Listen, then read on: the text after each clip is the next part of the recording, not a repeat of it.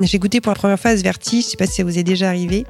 Vous concevez une œuvre dans votre tête et ensuite quand euh, l'œuvre est en trois dimensions sous vos yeux, exactement comme vous l'avez imaginé, là il y a des frissons qui vous parcourent le corps. Le verre est arrivé dans ma vie, je ne l'avais pas prévu. J'avais évidemment pas prévu d'initier un projet de création. À l'atelier Simon Marc, ils m'ont tout de suite fait confiance. Quand on travaille la matière, on engage son corps, on se dépasse. Euh, le soir, quand on a fini sa journée, on a fait quelque chose de tangible.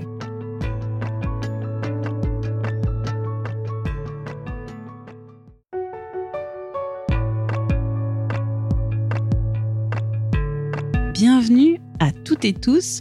Vous écoutez les podcasts du Cercle, un rendez-vous du Cercle des actionnaires de BNP Paribas. Dans chaque épisode, nous allons à la rencontre d'une personnalité du monde de la culture. Vous découvrirez sous un angle nouveau un artiste, un artisan, une œuvre, une exposition, un lieu d'art.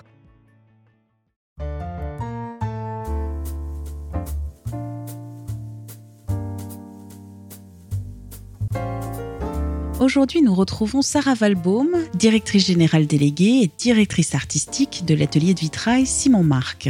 Nous la rencontrons à Reims, dans la bibliothèque des feuilles de verre de l'atelier.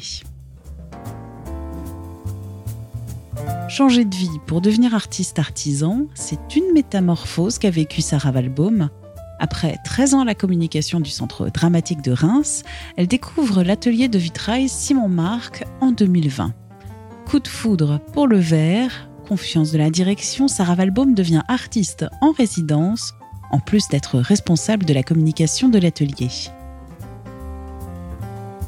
Par quelles étapes est-elle passée entre son épuisement professionnel et sa reconversion? Comment un nouveau métier radicalement différent peut-il changer une vie? Avec Sarah Valbaum, découvrons un parcours étonnant entre imprévu, résilience et persévérance dans l'atelier de maître verrier Simon Marc. Allez, c'est parti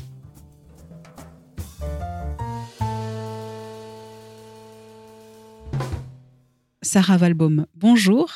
Vous avez longtemps travaillé dans la communication, le monde de l'art. En 2020, vous rejoignez l'atelier Simon Marc, à la fois comme responsable de la communication et artiste en résidence. Est-ce que vous pouvez nous raconter ce changement de vie? C'est une drôle d'histoire. Donc moi, avant, je m'occupais de la communication du Centre dramatique national euh, à Reims. J'y suis restée euh, pendant 13 ans. Fin 2019, mon corps m'a dit, Sarah, tu dois quitter ton travail.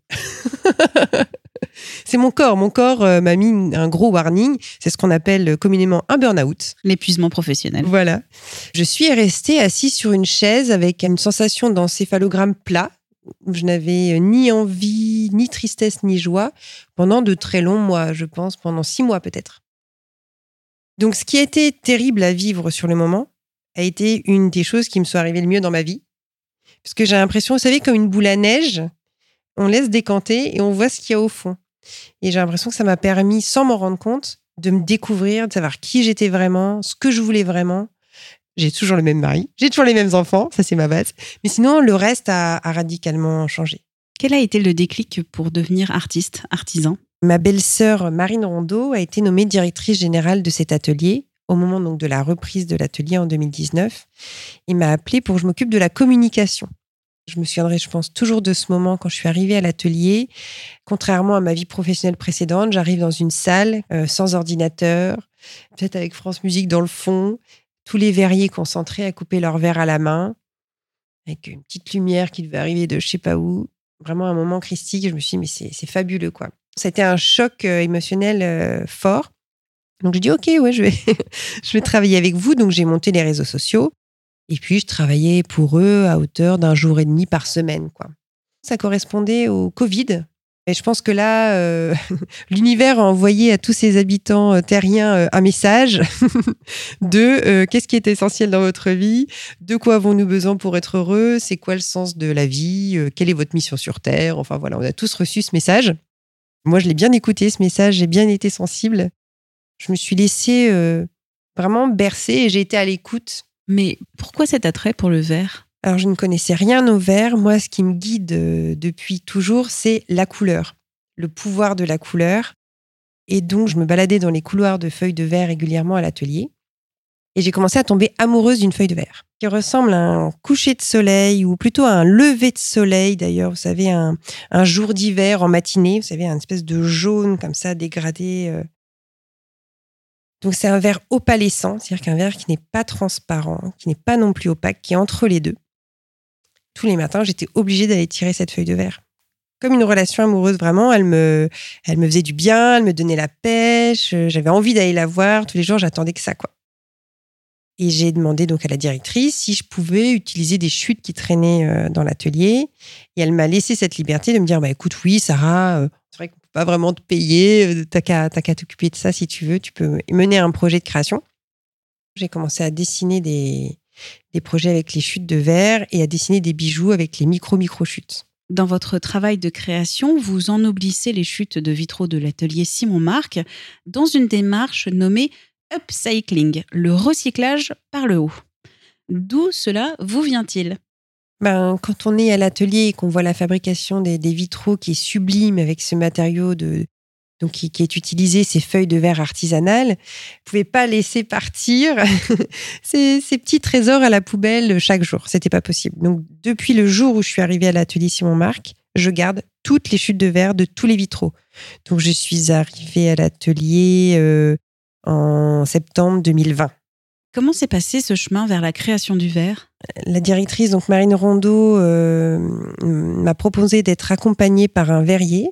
Donc j'étais vraiment complètement euh, au paradis, c'est-à-dire que j'avais les idées les plus farfelues et puis euh, donc euh, Morgane m'aidait à réaliser ce, euh, mes projets. Et, j'ai découvert donc pour la première fois de ma vie ce travail manuel qui euh, depuis m'apparaît euh, essentiel. Et ça a été très très enthousiasmant.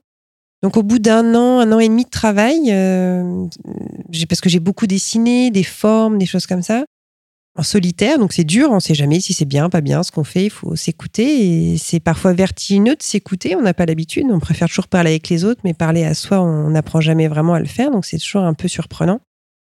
Euh, j'ai sorti une première collection de sculptures qui a connu euh, un engouement euh, certain. Ce qui, pour moi, était difficile euh, au départ à vivre parce que je l'avais fait pour moi. Et donc, j'avais pas envie de couper le cordon ombilical. Mais c'était chouette parce que bah, je me suis rendu compte que ça faisait du bien aux autres, ça me faisait du bien à moi. Mais euh, ces feuilles de verre, en fait, mon projet dans les sculptures, c'était de mettre en valeur la beauté euh, organique des feuilles de verre artisanales. En toute modestie, avec des formes extrêmement simples. Parce que ces feuilles de verre sont absolument sublimes. Elles sont donc uniques, ce sont des œuvres en soi, elles sont faites de fabriquées de manière artisanale avec une technique du, du Xe siècle. Et elles envoient euh, des éclats colorés, des énergies vraiment très fortes dans les intérieurs dans lesquels elles sont installées. Et donc, euh, et donc je continue aujourd'hui de faire des sculptures euh, en verre et notamment aussi sur mesure et des bijoux comme des, petites boules d'énergie qui concentrent l'énergie des verriers qui ont fabriqué ces feuilles de verre et ensuite l'énergie que les verriers ont mis euh, au moment de la fabrication des vitraux. En devenant vous-même artiste, est-ce que vous vous étiez projeté dans cette nouvelle vie? Est-ce que d'ailleurs ça s'est passé comme prévu? Non, rien ne se passe comme prévu depuis euh, 2020. En fait, je n'avais rien prévu, je n'avais rien planifié. J'ai vraiment euh, changé ma façon de vivre. Donc maintenant, je vis euh, au quotidien, au présent. Donc le verre est arrivé dans ma vie, je ne l'avais pas prévu. J'avais évidemment pas prévu d'initier un projet de création. À l'atelier Simon Marc, ils m'ont tout de suite fait confiance. Euh, ils n'ont eu de cesse de, de, de me faire de plus en plus confiance, en me confiant ensuite la direction artistique de, de l'atelier. Non, je, je, je ne prévois rien. C'est fantastique. C'est surprenant. Mais euh, je, je, suis, je suis très heureuse de ça. C'est une satisfaction euh, énorme. Quelles ont été vos principales découvertes dans votre parcours, bonnes ou mauvaises J'ai goûté pour la première fois ce vertige. Je ne sais pas si ça vous est déjà arrivé. Vous concevez une œuvre dans votre tête. Et ensuite, quand euh, l'œuvre est en trois dimensions sous vos yeux, exactement comme vous l'avez imaginé, là, il y a des frissons qui vous parcourent le corps. C'est très surprenant. C'est magique. Et là, quand on travaille la matière, on engage son corps, on se dépasse. Euh, le soir, quand on a fini sa journée, on a fait quelque chose de tangible qui est sur le bureau, qu'on peut toucher, qu'on peut retourner, qu'on peut regarder. C'est concret. Et ça, c'est ce que j'ai découvert de plus enthousiasmant dans ma vie. Donc là, vous nous avez raconté des belles découvertes. Est-ce qu'il y a eu des découvertes un peu plus compliquées, un peu plus difficiles depuis ce changement de vie en 2020 ben, En fait, parallèlement, je n'ai eu que ça que des difficultés, puisque euh, quand j'ai voulu commencer ce projet de création et notamment la revalorisation des petites chutes de verre, tous les professionnels que j'appelais avec toute ma candeur et toute ma naïveté me disaient non, non, non, c'est pas possible. Les bijoux en verre, c'est vraiment trop nul. Euh, tout le monde, en fait, me disait constamment arrêtez. Ah oui. Donc j'étais guidée euh, par une foi intérieure très forte, une motivation très forte. Et ça casse sur le moment, mais en même temps, ça booste. Et j'ai eu en parallèle beaucoup de cadeaux. J'ai rencontré tout à fait toujours par hasard des personnes euh, qui ont cru en mon projet et qui m'ont accompagné, que j'aurais jamais imaginé rencontrer avant. Et jusqu'à aujourd'hui, vous êtes fidèle à Reims. En quoi cette ville, elle représente euh, votre ancrage? Alors c'est vrai que je suis issue d'une euh, d'une famille qui est arrivée à Reims il y a plusieurs siècles. à Reims, il y a beaucoup d'Allemands qui sont venus travailler dans le Champagne. Et puis le hasard a fait que j'ai rencontré mon mari euh, très jeune, à 20 ans, et qu'on est resté là, qu'on habite la campagne dans une magnifique petite maison. Mais c'est vrai que j'ai toujours été attachée à cette ville parce que quand j'étais jeune, c'était une ville qui dormait beaucoup. Les gens de ma génération, donc aujourd'hui j'ai 40 ans, ont trouvé que cette ville avait beaucoup de potentiel. Et en même temps, c'est l'avantage de ces villes de province, c'est qu'on peut facilement rencontrer les acteurs économiques, les, personnes influentes de la ville, et on peut facilement monter des projets de grande envergure donc je me suis, c'est vrai, toujours beaucoup investi, en tout cas dans la vie artistique et culturelle de cette ville. Euh, oui, c'est vrai, qui me tient à cœur. Je m'étais jamais posé la question. Vous êtes une jeune artiste et artisan. Quelle est la pièce de rêve sur laquelle vous aimeriez travailler et celle que vous aimeriez créer? Mais écoutez, j'ai beaucoup de chance puisque euh, il n'y a pas très longtemps, on m'a donné une carte blanche dans une, dans une maison de champagne à Reims et de pouvoir réaliser euh, euh, les projets les plus fous. Alors évidemment en accord avec le lieu. L'idée c'est de comprendre l'espace et de et d'imaginer ce qui nous le ferait le plus plaisir. et donc on dessine dans sa tête le projet de ses rêves et puis, euh, et puis ensuite on le réalise. Donc ouais, c'est assez génial. Et un jour on pourra voir cette œuvre. Oui, il y en a déjà une qui est installée. Alors c'est boulevard Lundi à Reims, dans une demeure de la maison Tétinger je dois faire encore euh, quatre ou cinq autres créations. Euh, en fait, il y a une création à peu près dans chaque pièce, dont des lustres, dont une appli, enfin des choses que j'ai pas du tout l'habitude de faire parce que évidemment je, je commence donc j'ai l'habitude de rien. Mais euh, en tout cas toujours autour du travail de, du verre, de la feuille de verre et comment sculpter la lumière avec ce, ce matériau et apporter de la joie. C'est quand même ça l'essentiel du projet.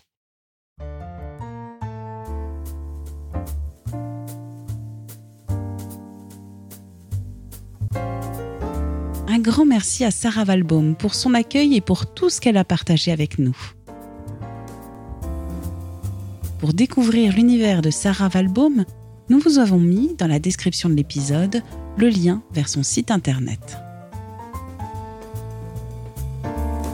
Si vous avez envie d'en savoir plus sur l'upcycling, autrement dit le recyclage par le haut de matériaux inutilisés en de nouvelles créations, nous vous mettons le lien d'un article sur ce sujet.